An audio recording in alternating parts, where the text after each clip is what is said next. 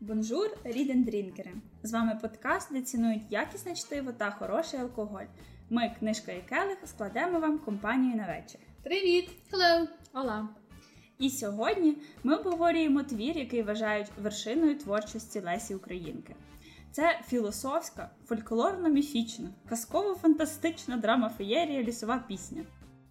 Сьогодні ми е, продовжуємо постити, оскільки повномасштабна війна триває. Е, на вулиці спека 32 градуси, тому ми вживаємо тільки е, освіжаючі напої. Е, і будемо вам розповідати біографію е, Лесі Українки, цієї визначної постаті нашої української літератури. Таня, передаю слово. Знаєте, коли я думала, що нам треба буде ділити ролі на цей випуск, я думала, що ми поб'ємося за те, хто розказує біографію. А виявилося, що це тільки я така дурна, і мені настільки цікаво. Насправді, якщо ви дійсно хочете дізнатися біографію, то я пропоную не слухати випуск, а почитати книгу Наталки Малетич Леся Мандрівний клубочок. Але я все одно вам все розкажу. Ем, Леся Українка, її насправді звати Лариса Косич Квітка.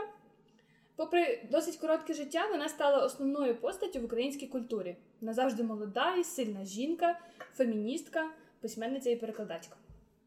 Народилась вона 13 лютого 1871 року у Новоград-Волинському Волинської на той час області. Тому це, напевно, найвидатніша постать, яка е, з'явилася на моїй рідній землі. Її мама Мені здається, ти з'явилася на її рідній землі, а не. Неважливо, від перестановки доданків сума не міняється.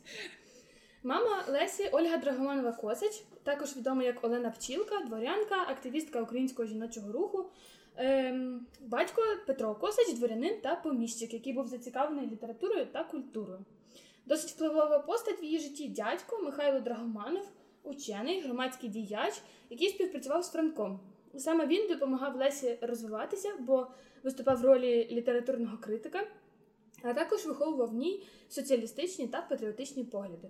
В Лесі було п'ять братів і сестер: Михайло, Ольга, Оксана, Микола та Ізидора. Що? Ізидора. Oh my God. До речі, та там е, я просто читала цю книжку, яку мені позичила Таня, мандрівний клубочок. І вони, м, власне, ім'я Ізидора придумали Леся і Михайло, найстарші діти, е, бо вони дуже любили лицарські романи, і вони хотіли, щоб вона називалася Донна Ізидора. Потім, коли вона Тому не можна давати доручати дітям. Ви маєте живий приклад. Мені здається, що вони просто там, якщо почитати, як вони один одного називали, тебе могли назвати Ольгою, але кликати якоюсь там Лілією просто. І типу, це абсолютно байдуже, як тебе назвали. Потім е, через їхні оці такі грайливі, трохи жартівливі клички Все одно на могилі тебе стати не нормальне ім'я. Фаталістичні у тебе погляди. Е, так, в дитинстві Леся жила на тій же Волині, спочатку в Новограді Волинському, потім в Луцьку, а потім в Колодяжному. До речі, Колодяжне це село під Ковелем, де досі функціонує її музей. Я колись їздила туди на екскурсію, там дуже круто. Там, здається, два будинки, сірий і білий, інсталяції кімнат, обставлені меблями того часу.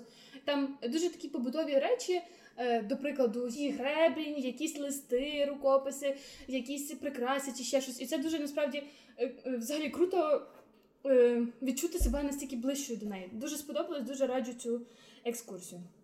Як сказала Іра, е, в неї було дуже багато лагідних прізвищок. Е, зокрема, її називали Ліля, Леся, Зея, е, Бульвагабун. Це мандрівний клубочок з французької. А також, оскільки її брат Михайло був найліпшим другом, і вони постійно були вдвох, то і прізвисько в них було одне на двох Мишелосіє. А чому мандрівний клубочок? Вона багато подорожувала чи що?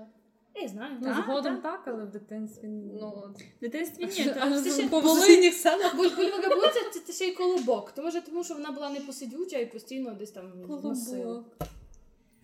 така така кличка для дитини, звичайно. Ні, мені здається, що це вона сама себе так називала, якраз через те, що вона багато подорожувала. Ну, вона була таким глобтротером. В неї була, по-моєму, е, ця мрія здійснити науковосвітню подорож. Може тому. Так, так. Ем, коли Лесі було 9, її улюблену тітку Олену заарештували, а потім заслали до Сибіру за замах на жандарма. Саме тоді Леся написала свій перший вірш Надія. Зацитую: Ні долі, ні волі у мене нема. Зосталася тільки надія одна. Надія вернути ще раз на Вкраїну, поглянути ще раз на рідну країну. Поглянути ще раз на синій Дніпро, там жити чи вмерти мені все одно. Поглянути ще раз на степ, могилки, востаннє згадати палки і гадки. Ні долі, ні волі у мене нема, зосталася тільки надія одна. Так от, цей вірш, такий фатальний, такий задумливий, написала дитина в 9 років. Це Для мене, для мене то було відкриттям. Я деколи так слів не можу скомбінувати просто в реченні. А тут люди, ну діти, вона, вона таким реальним вундеркіндом була. Ну просто цей рядок, там жити чи вмерти, мені все одно. Це просто жесть. Anyways, наступного року, тобто коли їй було 10, на водохреща вона дуже застудилась. Кажуть, що тоді почався її туберкульоз кісток. Але важливо відзначити, що образ хворобливої дівчини, яка не вставала з візка і не могла нічого робити, це образ створений в СРСР. Хвороби не були лейтмотивом її життя, як нам часто розказують в школі, і це точно не те, що повинно її характеризувати. В 10 Леся, Михайло та Ольга поїхали навчатися до приватних вчителів до Києва. Зокрема, викладачкою фортепіано в Лесі була Ольга Оконор, дружина Миколи Лисенка. В 13 Леся починає регулярно писати вірші в галицькі часописи.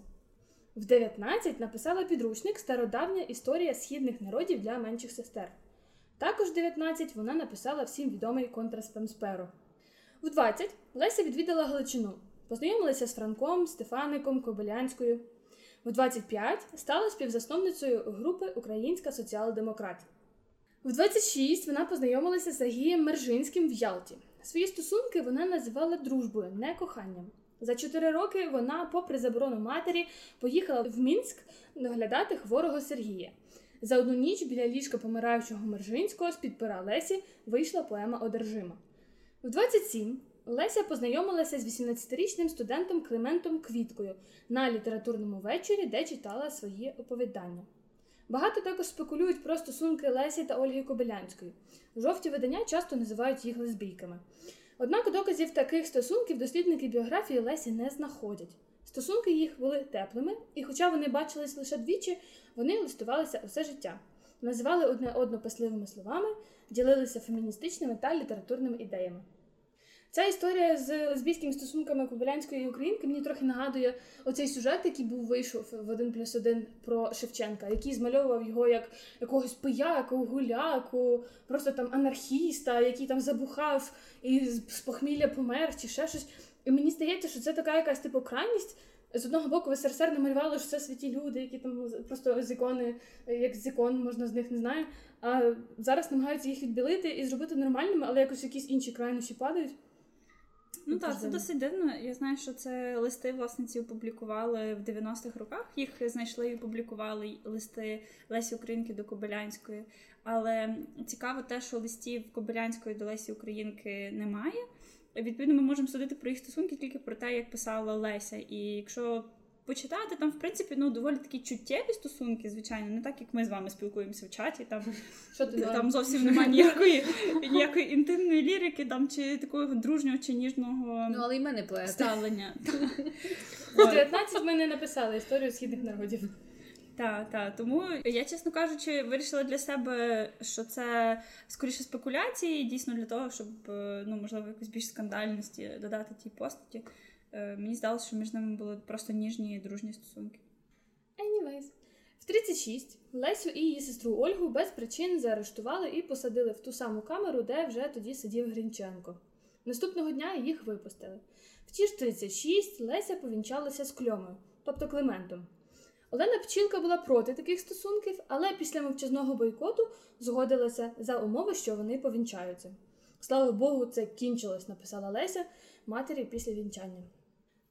Останні роки Леся і Климент багато подорожували, лікувалися, а також організували етнографічну експедицію Філарета Колеси, в ході якої зроблено одні з перших записів кобзарів. Також там є запис, який е, е, вірять, що це запис голосу Лесі Українки, його навіть можна знайти на Ютубі, але не очікуйте занадто багато, бо він дуже дуже дуже дуже поганої якості.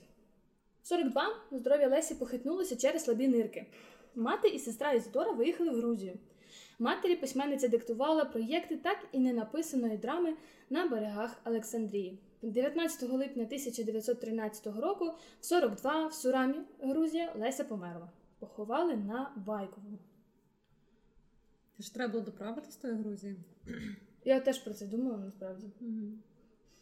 От Леся Українка в нашу культуру в першу чергу війшла як письменниця. Вона писала, писала поезію, лірику, драму, прозу, публіцистику і дуже розвинула драматичну поему. Е, Видала відомі збірки на, крил, на крилах пісень та думи і мрії, а також драми, поеми, лісова пісня і боярня. Мгм. Ще більше цікавих фактів можна прочитати в нашому дописі в Read and Drink Club. Клас. Ну насправді мені здається, постать Лесі Українки дуже цікаво, як її в різні часи по-різному інтерпретують, тому що вона от вже прям дуже давно була, і легко якраз на різні аспекти її біографії дивитись по-різному. Оце радянський союз зробив з неї таку багатостраждальницю, бо вона там, попри хворобу, творила і такий герой соціалістичної праці. А зараз, наприклад, її більш висвітлюють як феміністку, як таку першу е, представницю української літератури, яка запам'яталася, яка війшла в цю святу трійцю Франко Шевченко і Леся Українка. До речі, стосовно того, е, чому вона феміністка, бо я, е, я згодна з тобою, що це теж ліплять як пластилін е, ті, кому вигідно щось ліпити.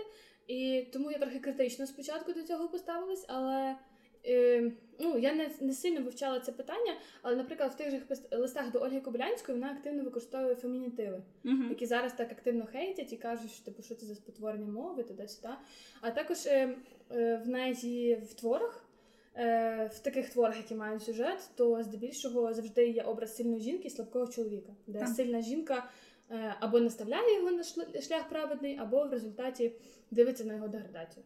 Ну і лісова пісня не В тому числі, так, так. Так. Ну і там є твори, оці як на- Касандра, наприклад, чи Одержима, вони теж повертаються до таких більше середньовічних образів, і там все в основному ключові центральні персонажі це сильні жінки. І так само у Боярині. Я вчора прочитала. Теж там головна героїня Оксана, і вона така досить зі стержнем. Ну, то вона Оксана, тобі ж інакше бути не могло. Мені задорож.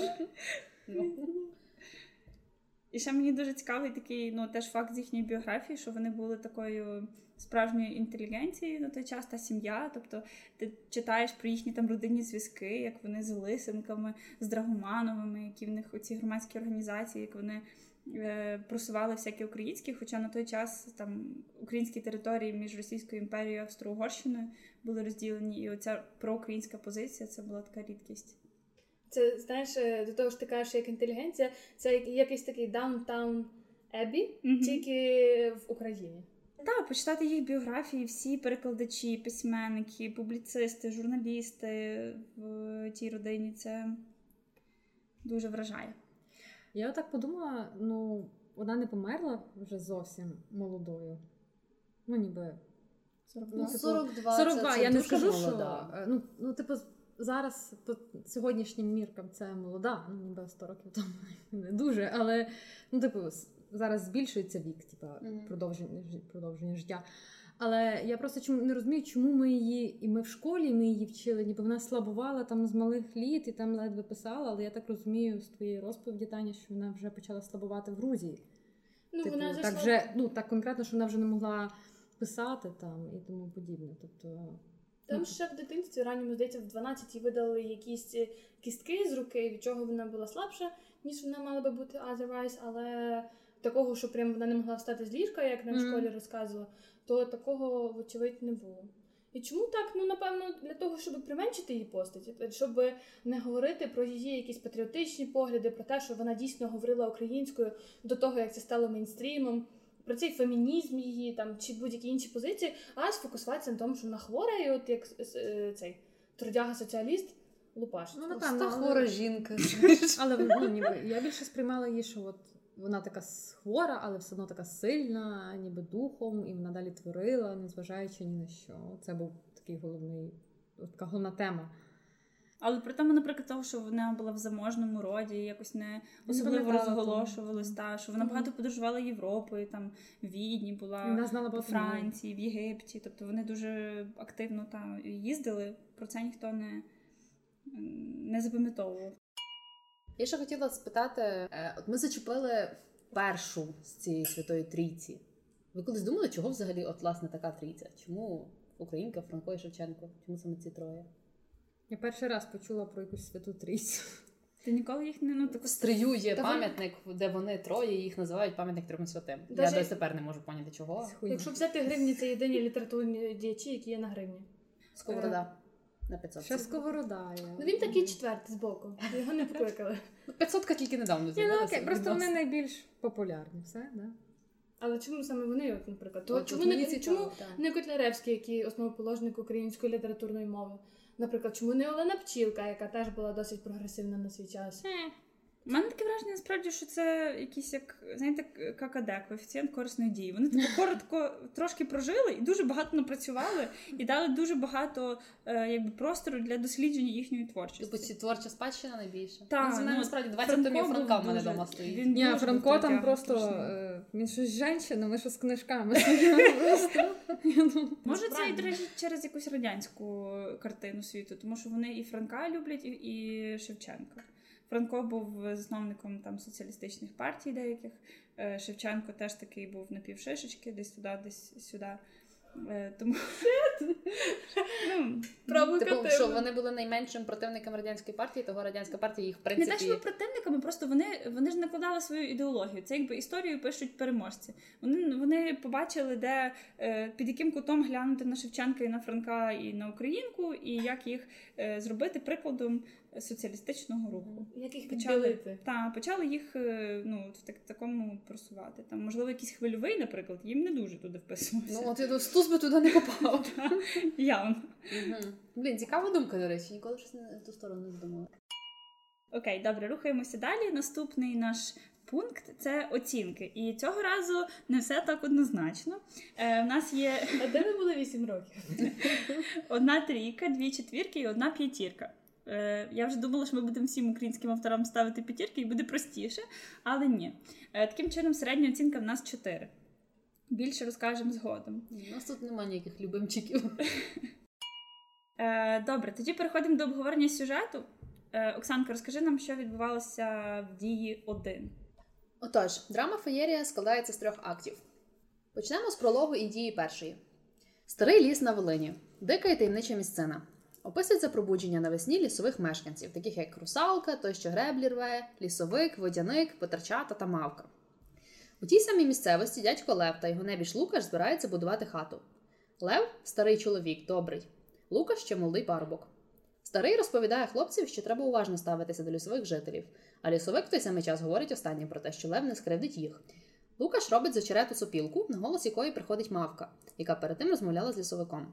Лісовик попереджав дівчину, щоб обминала людей, бо від них тільки лихо. Коли Лукаш збирається ножем надрізати березу, мавка зупиняє його і просить не кривдити своєї сестриці. Лукаш дивується, що зустрів у лісі таку надзвичайно пишну та вродливу панну. Запитує, хто вона така. Вона називається мавкою лісовою. Хлопець розказує мавці, що вони збираються будувати в лісі хату. Мавка і Лукаш закохуються одне в одного. Отак от одним реченням закохалися. Такий, типу, взяли і «Е, в тебе є хата? Збираюсь будувати. Ну що? Перший хлопець на селі.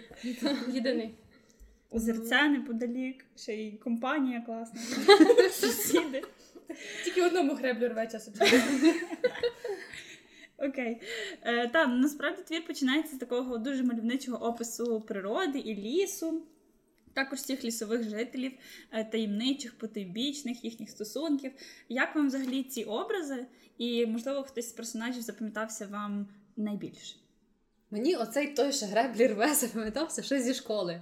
Хто може пояснити, хто це? Я просто стикала погуглити, що означає той, що греблі рве. Ну, гребля це така перегородка на річці для Ну, того, щоб її це- це зберігати. Інколи річка Мгм. виходить з берегів або дуже стрімка, і гребля ламається. Так. І відповідно люди на полісі вірили, що це є якийсь дух, який рве греблі. Ага, Тому просто той, що греблі- шкідник. Шкідник. Такий собі. Ну вони ж здебільшого всі шкідники. Русалка лускоче затягає Мгм. в озеро, там більше не знаю, а, злидні шкідники.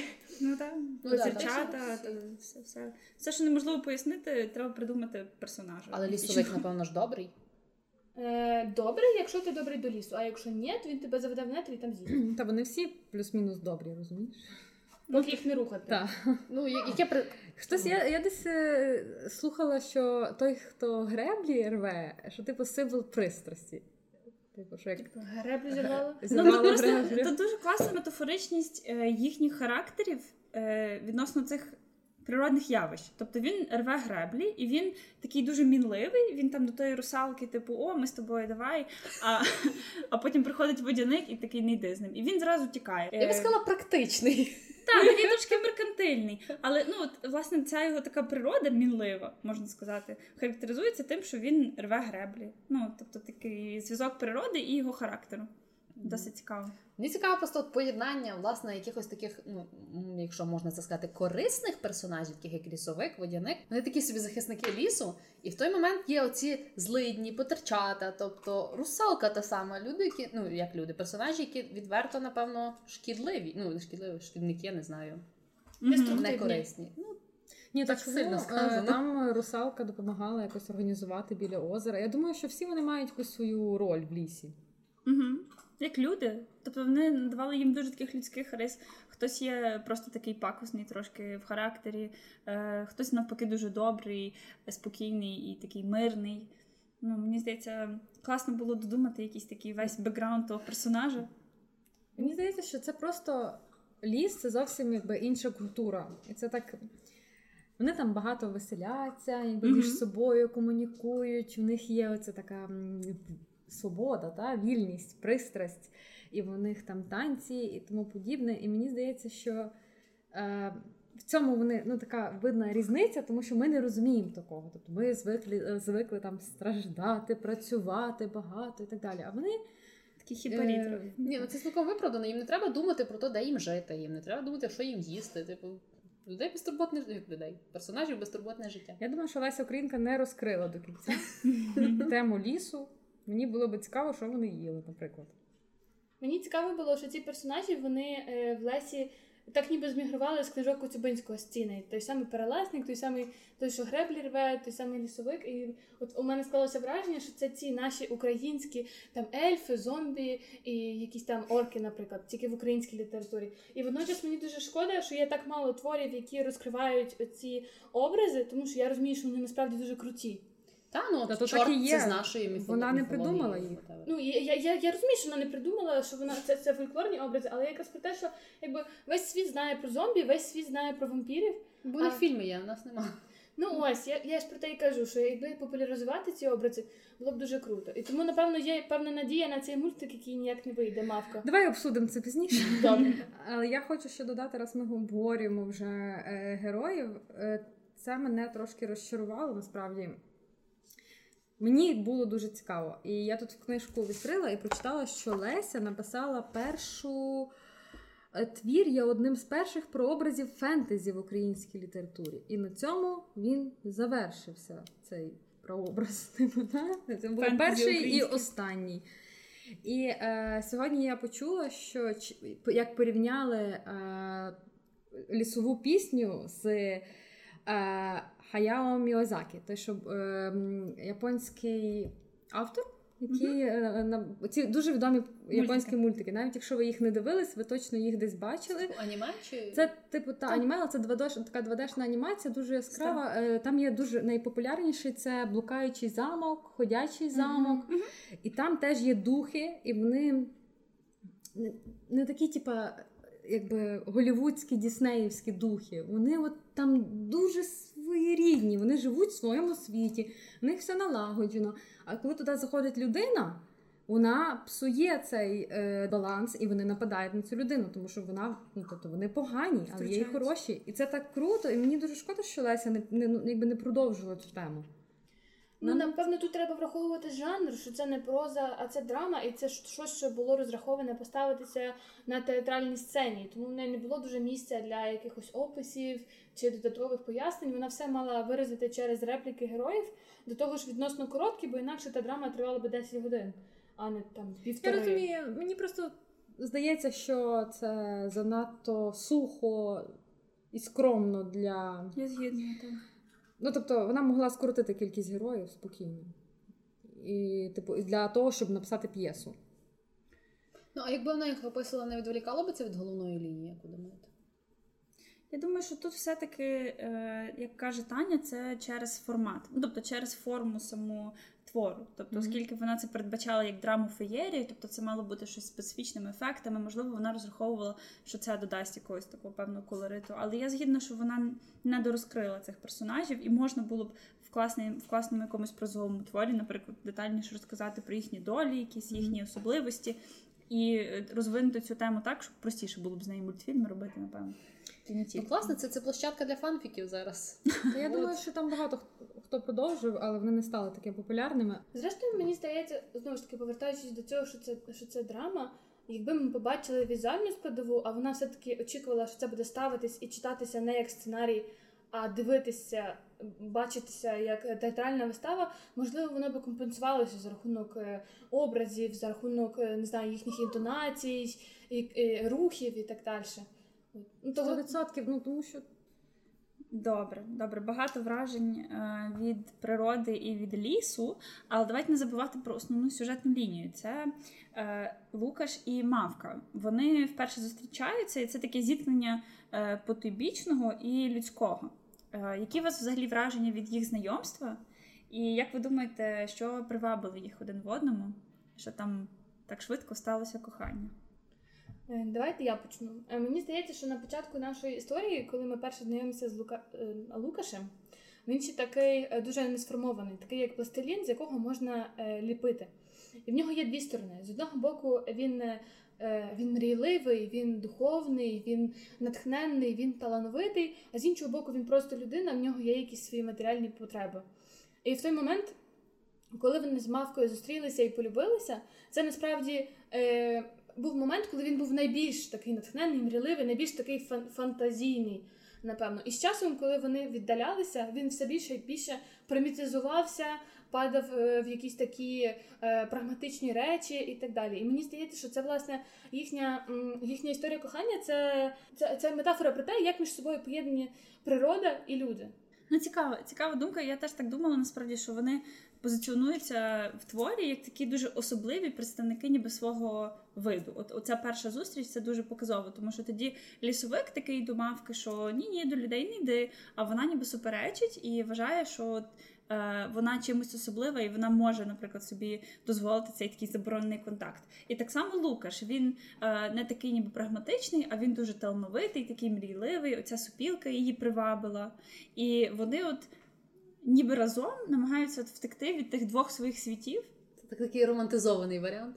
Я, знаєш, більше підходжу з точки зору психології завжди до таких речей. По-перше, це, Це, заборон- мавка, яка психологія. Це нормально, це заборонений плід. екзотика. Тому сказали, не веди системи, тому сказали, не веди системи. Все, понятно, що я хочу. Тим більше мені там скільки 15 йому чи, чи ну, це ж золотий вік. І другий момент це такий е, той самий принцип, коли, допустимо, в іншу ну, в школу приходить якась нова дівчинка чи новий хлопчик. На нього всі звертають увагу, бо це щось нове, це щось інше. Мгм. Все. І все, зразу увага до того. Того тобі цікаво, бо це щось нестандартне. Щось нове. Тобто, але мавка там Спайсі. описує Лукаша, знаєш, як е, він сам не розуміє своєї е, особливості, своєї талановитості, наскільки він е, духовний, класний, бо його її дуже от зачарував цей його.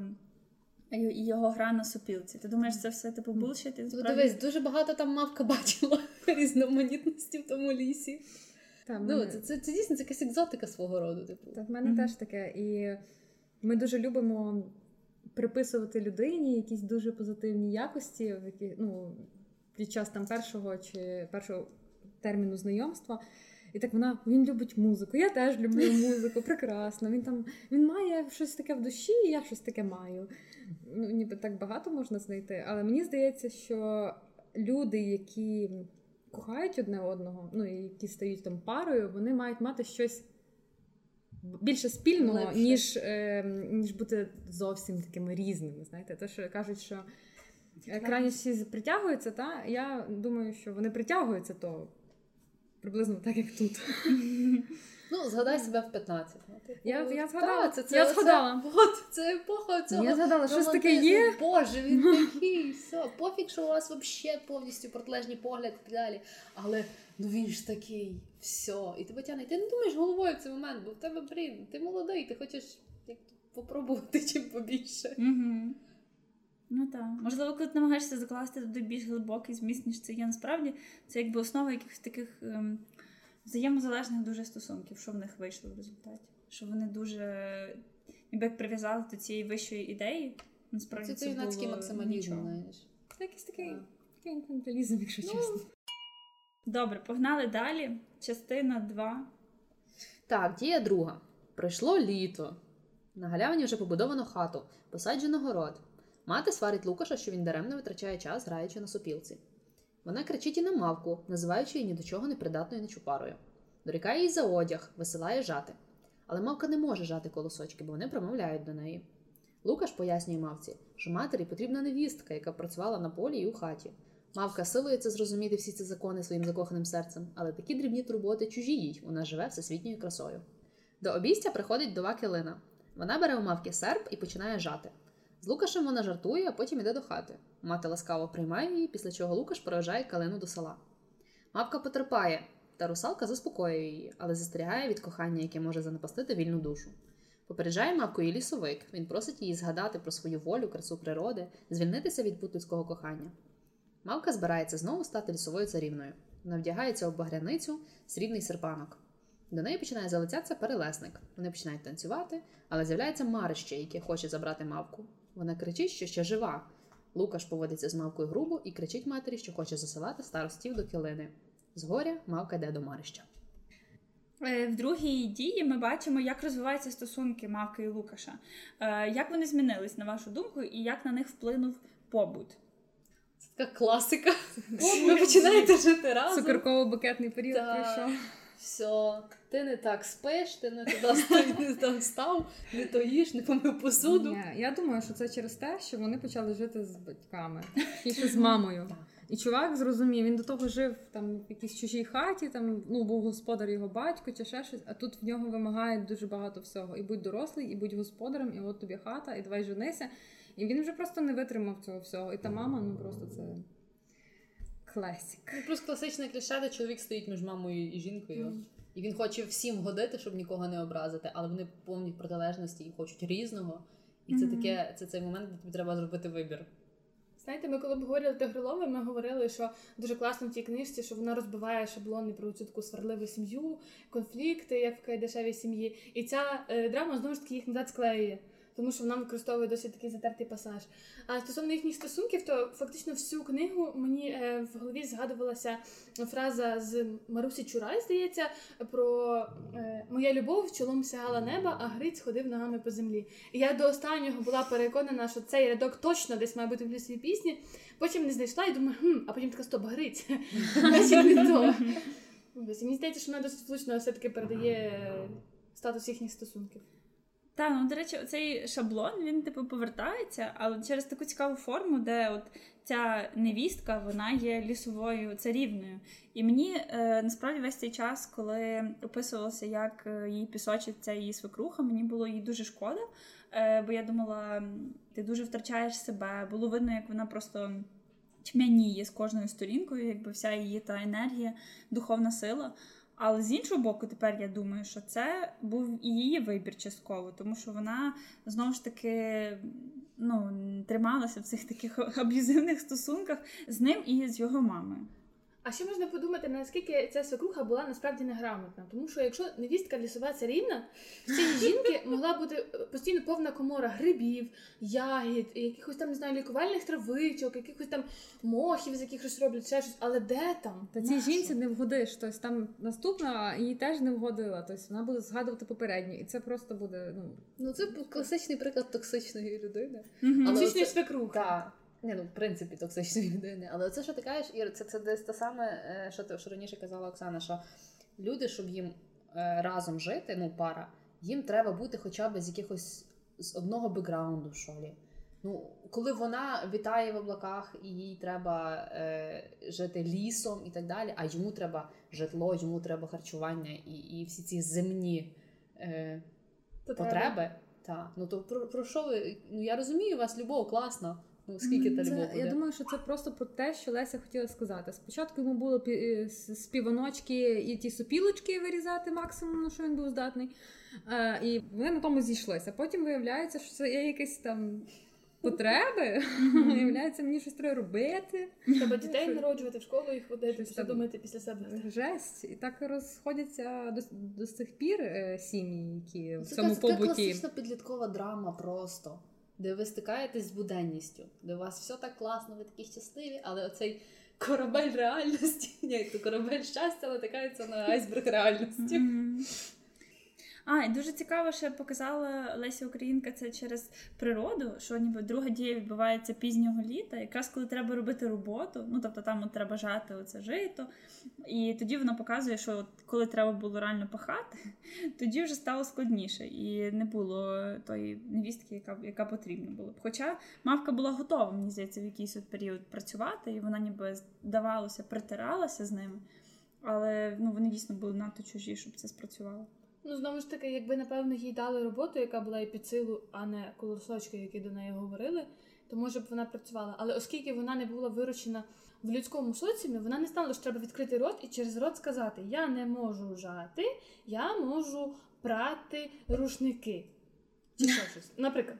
Ну, я просто думаю, що таке не живе, що її би не. Здається, вона просто дуже хотіла догодити свекрусі, ну потенційній свекрусі, е, бо вона і так почувала свою якусь таку неповноцінність, то що вона не може дати тому Лукашу все, що йому треба, як земних потреб в плані. І вона того старалася, щоб поменше звертати увагу на це і побільше робити все, що можна.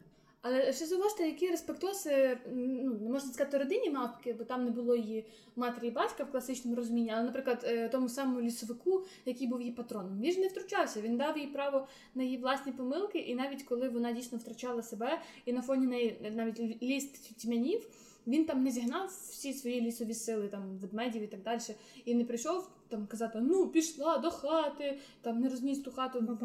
Цей, а він сказав, ну добре, помиляйся, сама прийдеш. Добре, давайте тоді, е, коли ми вже згадали про свекрух, поговоримо про другорядних персонажів твору.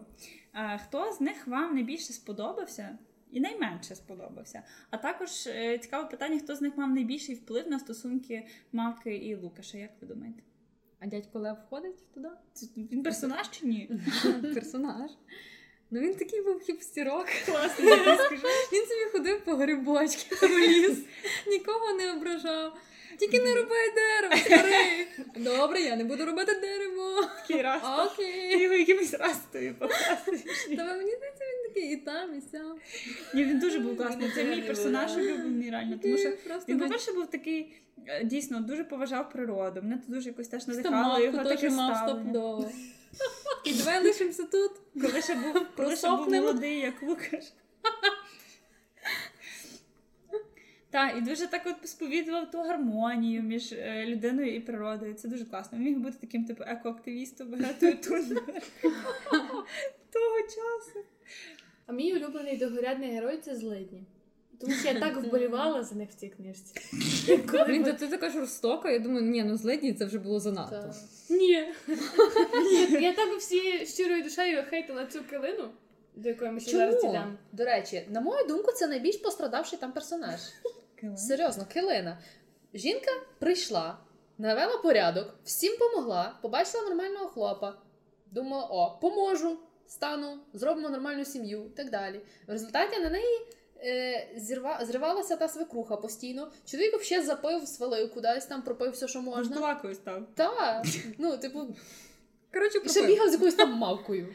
Ну, типу, Я думаю, що до речі, Стоп, стоп, стоп, порядок був не той. Спочатку він бігав з мавкою. Звідки вона знала про мавку? Їй ніхто не Вона. Мама не сказала. сказала. Так вона думала, що якась е, ця допомагає там в латаній сорочині. Та, до речі, Слухай, так не це от. Жінка не винувата, що чоловік. абсолютно. Якби вона знала, тоді так. Ну, якщо вона не знала, тоді окей. Ну навіть якби знала, вони що, вони не були одружені, а чувак тут сам передумав і пішов до неї свататись. Чому її вина?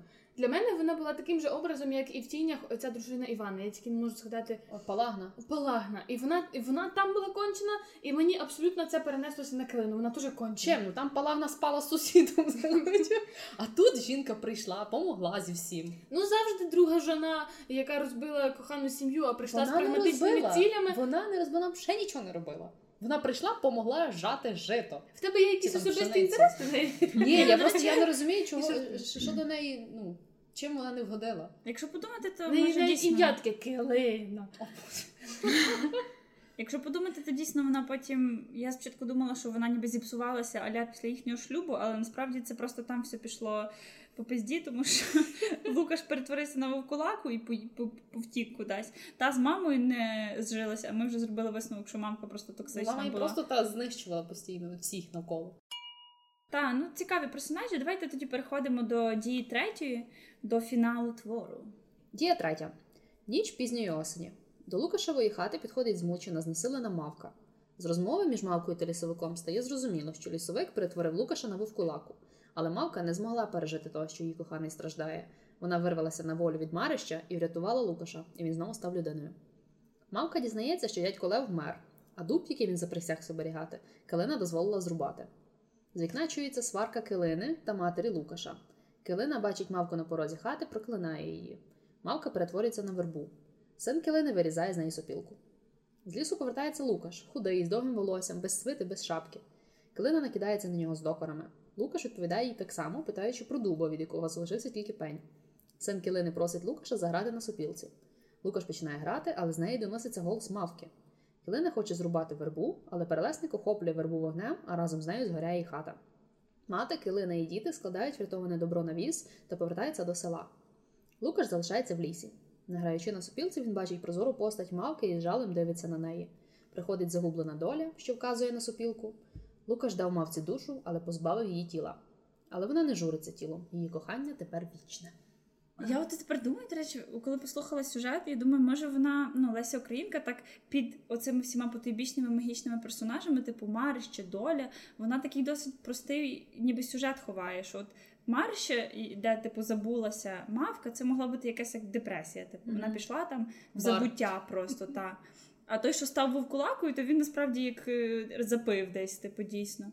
А потім е, доля, це ну, от коли вона вже, наприклад, йому являється, то він просто вже з глузду з'їхав, насправді вона вже десь там померла давно. Або коли вона йому являється, то для нього це як спогади.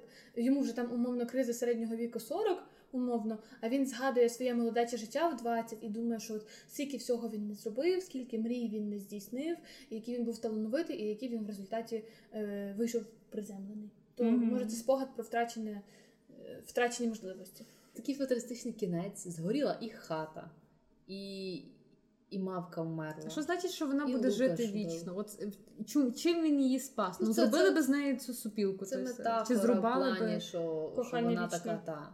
Я Це все серце це те, те, що не вмирає. Та ти що? Ми, монолог мавки, який ми в школі вчили. Так було цікаво В самому його кінці оцей. Скажи, я так Так. читаю, Боже, а я знаю кожне слово. Що це таке? Так, так, це дуже Е, цікаво. Окей, ну а як ви думаєте, чому взагалі персонажі закінчили саме так? Це був заслужений кінець чи ні? Знайшли вони своє чи ні? Я в цьому творі для себе, окрім е, лейтмотиву кохання і якоїсь такої особистої боротьби, також бачу тему екології. Е, і мені здається, що. Ну серйозно, я не хочу зараз звучати. Коли я писала рифер, нам треба було в школі написати твір на цю тему. І ти знаєш, ти вже не знаєш, а треба було на дві сторінки. Що тема екології? Все. Ні, але, але серйозно, тому що фактично від самого початку твору нам ліс і всі його е, лісові мешканці кажуть, не займайте ліс. Є природа, ви собі живете окремо, не втручаєтесь. Вони почали в ту штуку всю втручатися, і ліс спочатку почав страждати. Він там почало опадати листя. Е, там ми бачили, як страждали ці лісові герої, але потім його просто вкурвало, і він їх всіх знищив. Тому що і, і це метафора на те, що якщо людство втручається надто в природу, спочатку страждає природа, вирубуються ліси і так далі, але потім від того всього помре те саме людство. Дивись, я би це перенесла навіть на сьогоднішню ситуацію. Є два народи, живуть собі дві країни. В них одна культура, тобі може не подобатись їхня культура, а в тебе друга культура, тобі теж не подобається. Ну, типу, вони ніби якби не воргують, і є між ними якийсь дядько Лео. І там, і Ми там. брати, типу. Ми бра, браття. І це, і, типу, коли одна сторона йде до другої, здається, стається нещастя. Тобто це можна е, ну, на, на любе, типу, е, це, якщо сусід приходить в гості до тебе, у вас інша, не знаю, екологія, атмосфера. І це, ну, типу, не втручатися в інше. І не намагатися його змінити або викорінити це.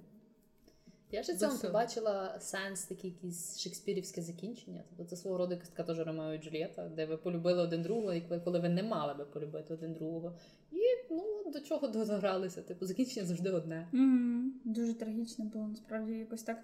Все, до чого вони прагнули, воно все просто нанівається. Тому що вона хотіла, вона прагнула чогось такого вічного, кохання, е, там великого і прекрасного. А звелося все до того, що вона померла такою дуже жалюгідною смертю. І Лукаш, який теж ніби мав якісь амбіції аля того будинку чи тої Ой, сім'ї. боже, Лукаш це таке саме безхребетне существо, яке там було. Просто чесно. Це, це, це пародія, блін, на чоловіка була. До речі, так, от тому і кажуть, що типу тут е, гендерні ролі трошки змінені, Ну, тому що вона його рятує там, наприклад, від е, цього від того, що він був вовкулакою, потім вона йому там вселяє якусь надію, віру і так далі. Ну, Тут, в принципі, на перебіг подій впливав хто? Впливала мавка, свекруха і килина. А Лукаш просто такий, типу, куди вітер, туди я. Кінець заслужений для всіх, крім е, кілини. Чесно, ну її вина тільки в тому, що вона зв'язалась не Тому з що тою вона сім'єю. Все. Мала мати мозок і брать, бачили очі, що брали. Так Бачила, що безхребетне, бачила, що мати по чому веде перед? бачила? Тому що Вона мати... його раз побачила, пожала жито, щось там з ним пофліртувала і пішла до хати. Все, І пішла того- заміж, а подивитися, поприглядатися до пацана. Вона вдова, вона не мала дуже багато часу придивлятися. вибору було Правильно, що це- стало з її попереднім чоловіком? Ніхто не уточнює. Ну, та Ні, ну типу, коли ти, е, ти, ти вдова, і в тебе не знаю, чи там одно чи два дітей, не пам'ятаю. Тобі треба чимось думати, чим їх прогодувати. Ти не можеш сама це стягувати в ті часи. Не то, що ти кар'єристка, яка заробляєш в баксах, і ти собі навняв няньку. Ні, тобі треба мати город, тобі треба мати там худобу і так далі. І це все. е, Того і треба було чоловіка. Не до мавки і до її Чи з хатою. Вона цінностей. В лісі біля озера. звичайна жінка, Так. а не посудова. Е, в нас ще є питання про те, який урок намагалась нам дати авторка. І який тут головний був конфлікт? Чи є у вас е, думки з цього приводу? Це урок, який я буду давати своїй 15-річній доньці. Добре думай, що ти робиш, з ким ти спиш. А для мене урок про те, що треба слухати себе, а не інших, і не зраджувати самому собі в першу чергу. Тому що якби Лукаш не так піддавався впливу свекрухи, І до чого б це привело? А то вже зовсім інша історія, але до чого б то не привело, то була б їхня відповідальність. Як мінімум, мавка би не втратила себе. От мені було дуже шкода, що Ну, все вона. одно вони це не мало майбутнього, ці відносини. Типу, треба вчасно. От я розумію, що всі завжди хейтять, що батьки втручаються. Ну деколи добре, що ті батьки втручаються, бо вони тобі тебе доносять дебіла в 15-річного, що не вийде нічого з того. Забороняти ні, але по- пояснити дитині. От. А тут ніхто не втикнувся. Всі, всі, Ні, ну мама мала свої методи пояснити. Е, ну, давайте тоді підсумуємо наші враження е, і розкриємо, е, що ж за оцінки ми поставили. Хто хотів би почати? О, давайте хто три, хто три. Я. Я так хотіла. Я поставила три, я потім хотіла змінити. Я вчора зайшла на Goodreads і побачила, що я поставила три зірочки е, їй, ну там колись, коли її там читала. Я теж це бачила в новинах, а ви думаєте, це поміняєш. І щось. я думала, що я поміняю після сьогоднішнього запису, але я не міняю. Я ставлю е, 5 сценарію і ідеї, а ставлю 3 твору.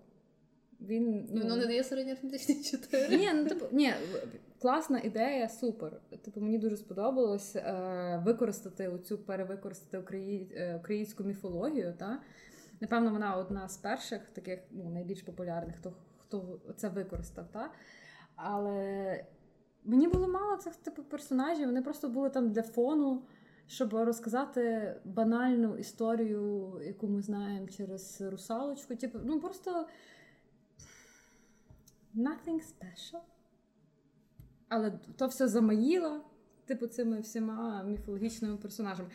Ще раз кажу, що напевно це треба дивитись. Я може доповню, бо мене ну, трошечки схожий від, е, відгук. У мене четвірка. Е, я не поставила 5, тому що мені якраз трошки забракло от, контексту, трошки глибини. Е, знову ж таки, через форму, е, оскільки це все було віршоване і точно краще на це дивитися. Мені хотілося більшого, тому це не 5. Якби я подивилась, можливо, я б перетворила цю оцінку на п'ятірку. Саме як от концепції твору і втіленню адаптації. Е, але мені е, мені здалося, що це дуже така настроєва книжка, тобто вона класно е, читається, дуже гарно, так мальовничо змальовує всі природні ці ресурси. Мені було приємно її читати. Я це уявляла. Я бачила ці картинки лісу, струмочків, дерев. Мені дуже сподобалися оці якісь метафоричні, як я вже сказала, поєднання природи і характерів персонажів. Можливо, сам сюжет він такий доволі ну, якби передбачуваний, але він досить цікаві теми розкриває насправді, якщо вважати, що він в шкільній програмі, наприклад, е, проходиться. Тобто там такі все побудовано на контрастах. Е, там неволя і свобода, е, таке дуже очевидне зло і дуже очевидне добро. І не знаю, мені мені близька ця історія. Мені було цікава Мака як персонаж, її розвиток. Мені здалося, що логічна кінцівка, в принципі, така доволі показова. От Тому сам твір мені дуже сподобався. Єдине, що кажу, забракло трошки глибини в ньому. Я можу наступна бути. Я згодна з вами, що мені бракує глибини і контексту. Але я оцінюю цей твір через те, що це драма. Це не прозовий твір, це не не поема, це в першу чергу сценарій, і мені здається справедливо оцінювати його як такий. Тому я поставила 5. Я вважаю, що це фантастичний твір, е, що це дуже майстерно, особливо зважаючи на те, що ем, це, напевно, прецедент в літературі, бо до тих пір нічого схожого на це не було. До того ж, в процесі обговорення, я скажу чесно, в мене були сумніви між 4-5, але в процесі обговорення моя думка про 5 закріпилася, тому що мені подобаються такі твори, які ти можеш інтерпретувати як завгодно, в яких ти можеш побачити купу прихованих сенсів, е, які ти можеш сприйняти по-своєму, залежно від е, настрою. Тому, як на мене, це дуже круто. Я б е, дуже хотіла піти на виставу, тому якщо хтось десь буде бачити її в розкладі, то запросіть мене, будь ласка. З мене 5. Та, ну, плюс вона волиняка, то якби мене мене була зобов'язана. Та я би теж пішла на виставу, але я думала між 4 і 5, схилялася до 4, тому поставила 4. Там нема нічого шедеврального, тому я не поставила 5. Але для мене це й не 3. Мені було дуже комфортно читати. Воно йшло дуже легко, я буквально за якісь 2 години прочитала це все. Якось так, таке якесь воно рідне, і, і, і я не знаю, ти якось по, по, поглинаєшся в цей, цю, цю історію. І ти якось, коли йде опис цих от лісових всяких е, персонажів, ти таке mm-hmm. враження, що ти там з ними. І тобі якось так це прикольно читати. Я не знаю, мені було, от от для мене це комфортна книжка. Mm-hmm. Тобто мені було дійсно і комфортно читати. Тому це таке чотири, саме стандартне. А мені не було комфортно читати. Ну, ви, типу, словником читали? До речі, так, я також собі загуглила. Там було багато таких е, застарілих або діалектизмів, особливо на позначення одягу, наприклад, або е, якогось ремесла, тобто там, коли вони жали, угу. там було а багато. Я ж не замітила ні одного такого. Е, добре, ну цікаво, що там з екранізаціями, адаптаціями. Розкажи нам, Оксана, чи вийде коли-небудь той мультик мавка? Чи Я ні? провела дослідження. Ні. Я подивилась два відоси на Ютубі. Я тепер мавку журналіст. Мавку знову мавку веб. Як я минулого разу сказала. Е, скажу так, добре, є три екранізації: одна недоанімація і одна недовідеогра. Що дуже сумно. Є одна річ, яка мене дуже здивувала: це кількість фільмів, яка продукувалася е, студією це Олександра Довженка, кіностудією. Це було приблизно 16-20 фільмів в рік. Це було вау. І е, це мене дуже сильно демотивувало, тому що є два фільми, там таких е, різниця між ними 20 років. Один, мені здається, більш отакий українсько е, шароварний. Віночки сміхуйочки, і там така оця Оксанка, це Оксанка Мавка, така, знаєте, як ту Оксанку зображає, така круглолиця з косою, і то, і, то, і віночком. Ну, тобто, воно більш таке смішне. Ну, mm-hmm. от така от класична така українська тема. А друга більш е, містична. Там ці герої такі е, дуже круто цього перелесника, здається, показали. Чи, ну, Тобто він такий там е, в чорному сюртусі з циліндром на голові, такі очі підведені чорним. Ну просто е, така містична, але вона вже така, вона здається. Е, російською мовою, і та, і та російською мовою, але є дубляж українською. Ого. От е, радянські фільми, багато російських акторів і е, тому подібне. Я би навіть е, я навіть переглянула е, так частково фільм оцей типу 81-го року, тобто є один 61-го, другий 81-го. І там так пісня. Лісна пісня, та е, і там така цікава штука. Там так, так цікаво, вони міняли їй. ем, ці образи це було просто вау. Ніби ідея була в тому, я перше не зрозуміла. Е, 81-го року фільм вона ніби мавка йде по лісі, і там їй зустрічається там е, якийсь цвіт калини, та? ну типу калина, червона. І, е, і, і її в платі, вона просто передягається в червоне плаття. Ну, тобто не передягається, а от наступний кадр вона вже в червоному. Потім її зустрічає оцей той, що греблі чи хтось там такий, він, типу, в оранжевому, і вона стає в оранжевому. Але це, типу, просто інша сукня. Типу, вона не, не та сама сукня в інших кольорах, а просто інша сукня. Ну, типу, норм. Потім вона йде там е, біля річки і стає в блакитну. І це так, типу, люди так заморочились насправді. Але ж просто щоб показати, що ніби вона дзеркалить е, ці, типу, ніби в неї якийсь там дзеркальний образ. І е, дуже цікаво, просто для того, щоб побачити, на що була спроможна кіноіндустрія в ті часи. Ще якийсь мультик, взагалі просто. А, про цей мультик теж хотіла сказати. Він там 14 хвилин. 76-го року, і там такі, ну таке воно слабеньке, просто і там, а переклад, він російською мовою, переклад просто мрак. Весна не пела так іще ні разу, то хлопець іграє на свірелі. Це як цей е, Просто гілля, ветки каліни похилилися. Я ж, я, ну, якби, це сама, Москаль прийде, все зіпсує. це ну, сама перша е, якби, е, репліка, правильно? е, В цьому, ну. О, Боже. То хлопець іграє на свірелі. Ну, сопілка. Це оце? Їхня сопілка. От, але Пісня. Але щось та й було, знаєш. а, і ще хоч скажу про відеогру е, The Forest Song. Пригодницька відеогра, е, яка теж е, заморожена. Не почалася робити в 16-му році і теж заморозилась на невизначений термін. А я Але має бути дуже це- цікаво. Блін, вибач, Ну. але така я просто шукаю цю гру і такий красивий, такий красивий візуал з цієї гри. Це було б щось дуже потрясне насправді. Шкода, що щось Напевно, Дата як і випуску мавка та, що має вийти. З вашою мавкою, яка має вийти. Скажу вам зразу. Мавку я вашу. перший раз подивилася е, тих два трейлера. Я взагалі про цю мавку з сільпо дізналась. Я так от, оця ваша найочікуваніша прем'єра останнього десятиліття. Е, найкращий український анімаційний фільм на останніші технології, найоригінальніші персонажі. А яка анімація? О боги, Дісней оцінив її. Так, це вона, це мавка, яка так всім намуляла очі в сільпо. І на всіх можливих мерчах, що вже мені просто страшно, що буде далі. Я переглянула два тизери. Скажи, І після того- крутий, а другий гівно. Ні, не два гімно. І після того я глянула пародію від загону кіноманів. Просто всім рекомендую. Ми додамо е, цей лінк е, в нашому, в нашому каналі, теж в телеграмі. І ще відос від е, Geek Journal. Цей, ця пародія це просто геніально.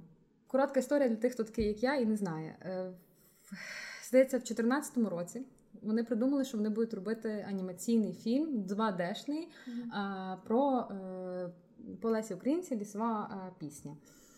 Вони зробили і дуже швидко, здається, за рік вони видали перший трейлер. Вони зібрали гроші від всіх можливих грантів і, і, і продовжили роботу. Але за той час вони е, забрендували сільпо. Вони, вони зараз продають клятий якийсь колон за 5 тисяч гривень. Колон мавки. І Тобто люди по це- фільму, який ще навіть не вийшов. Там. там маркетинг працює просто на рівні. І... Ага, і чому вони зупинились? Бо їм не стало грошей. Так от, я подумала. Ну скільки ж їм не вистачає тих грошей, та? Ну, типу, чому вони. А, і потім вони знову просто хотіла. та, задонатити. І потім вони просто пройшло 6 років, вони давай випускати ще один трейлер, Який зовсім інший який від зовсім, першого. зовсім інший. Там просто всі засирають е, цю анімацію. Вона просто недолуга. І навіть я бачила, що вона недолуга. Сценарій абсолютно дебільний. Е, просто там від лісової мавки тільки оця одна мавка. А Типу, мавка похожа на Дорофеєву. Та я не знаю, на кого вона похожа. Ну просто убожество. Це типу ще один такий діс... недодіснеївський мульт. Взагалі немає ніякої е... схожості з сценарієм, там, типу, якісь злі герої додані. І коротше, я вирішила дослідити, чому е, цей фільм ніяк не вийде. Типу, Так в нього, походу, в них нема мети випустити його. та, коротше, бюджет фільму. А спочатку вони казали, що їм не вистачає грошей, бо вони запланували зняти фільм за 95 мільйонів гривень. Це ж мультик. Що там знімати за 95 Це ну минут? 3D графіка Що? вона дуже е, це. Я дивилася, я дивилася відгук е, якогось суперкрутого аніматора штатів, який працював над багатьма фільмами, і як він оцінює їхню цю анімацію. Він сказав, що, чи другу? що це е, другу. Е, Що це е, там дуже багато всяких помилок, таких, що типу там Там аматори не до- ужасно та, просто. там е, зміна. Ну, коротше, він там так розібрав, і це було дуже цікаво подивитися. Розібрав. І от іменно. І я подумала: ну 95 мільйонів, ну маловато, там. Ну, по правді, частка Держкіно України становить всього 19 мільйонів гривень. Ну тому логічно, ніби вони запустили цю маркетингову компанію е, збору, ну, типу, як бренду. Ну, То я думаю, що вони отримали великі кошти за це, і це теж можна було зняти за то кіно. Окей. І тут я подумала: невже це так мало? Але є такий український фільм, мультфільм Руслан і Людмила. Я просто взагалі не розбираюся в українських Пару мультфільмах. тому вийшов, так. Так, тому що в мене дитина ще на рівні Кокомелон. Типу, я не понишаю. Я подивилася. Так от, цей фільм е, оголосили, почали робити в 15-му році, в 18-му він вийшов. І за нього е, він робився за меншу суму, ніж, ніж мавка. Хоча він теж, типу, 3D-шний. Так от, зараз, станом на липень 21-го року, загальний бюджет мультфільму Мавка лісова пісня оцінюється в 187 мільйонів. І його нема. Так от, я думаю, що його і не буде. Вибачте, будь ласка, але е, виглядає як велике намахалово. Вони, напевно, якісь, ну, не знаю, відмивання грошей, хайпування на українській літературі і далі. Вони створили крутий бренд. Та, ну, типу, я побачила, де там мавка тільки не використовується, і це дуже круто вони зробили. Але є, е, є ще і зрадонька. Юрій Винничук е, зробив дослідження, де е, привів слова продюсерки Ірини Костюк, яка називає мавку не українським персонажем, а слав'янською принцесою.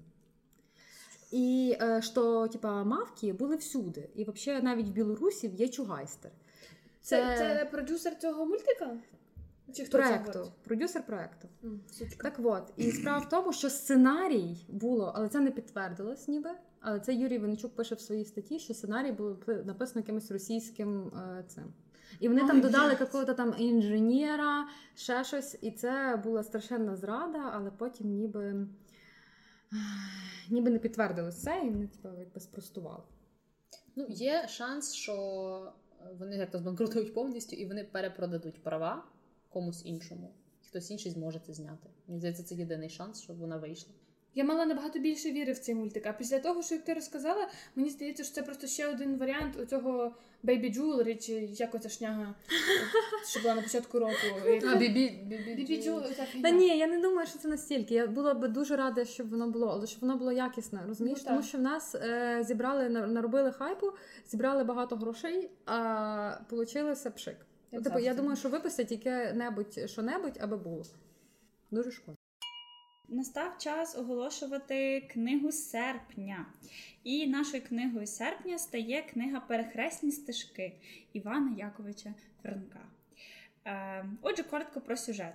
Молодий успішний адвокат Євгеній Рафалович випадково перестрічається із давнім наставником Стальським. Минуло чимало років з останньої зустрічі. Є про що розповісти, є у знайомих і спільні ділові інтереси. Тож Стальський запрошує Рафаловича у гості. Та трапляється неймовірне. Дружина Стальського Регіна, ймовірно, схожа на юнацьке кохання адвоката. Повість Івана Франка Перехресні стежки створена на межі століть. Це обумовило символічно модерний стиль твору, в якому існують дві сюжетні лінії: романтична історія трагічного трикутника Рафалович Регіна Стальський та суспільно-громадська, пов'язана з діяльністю адвоката Рафаловича. Та дуже дякуємо за ваше прослуховування. Приєднуйтесь до нас е, в соцмережах, в інстаграмі, телеграмі, а також ставайте нашими патронами. Е, Зустрінемось наступного місяця. Слава Україні і слава ЗСУ!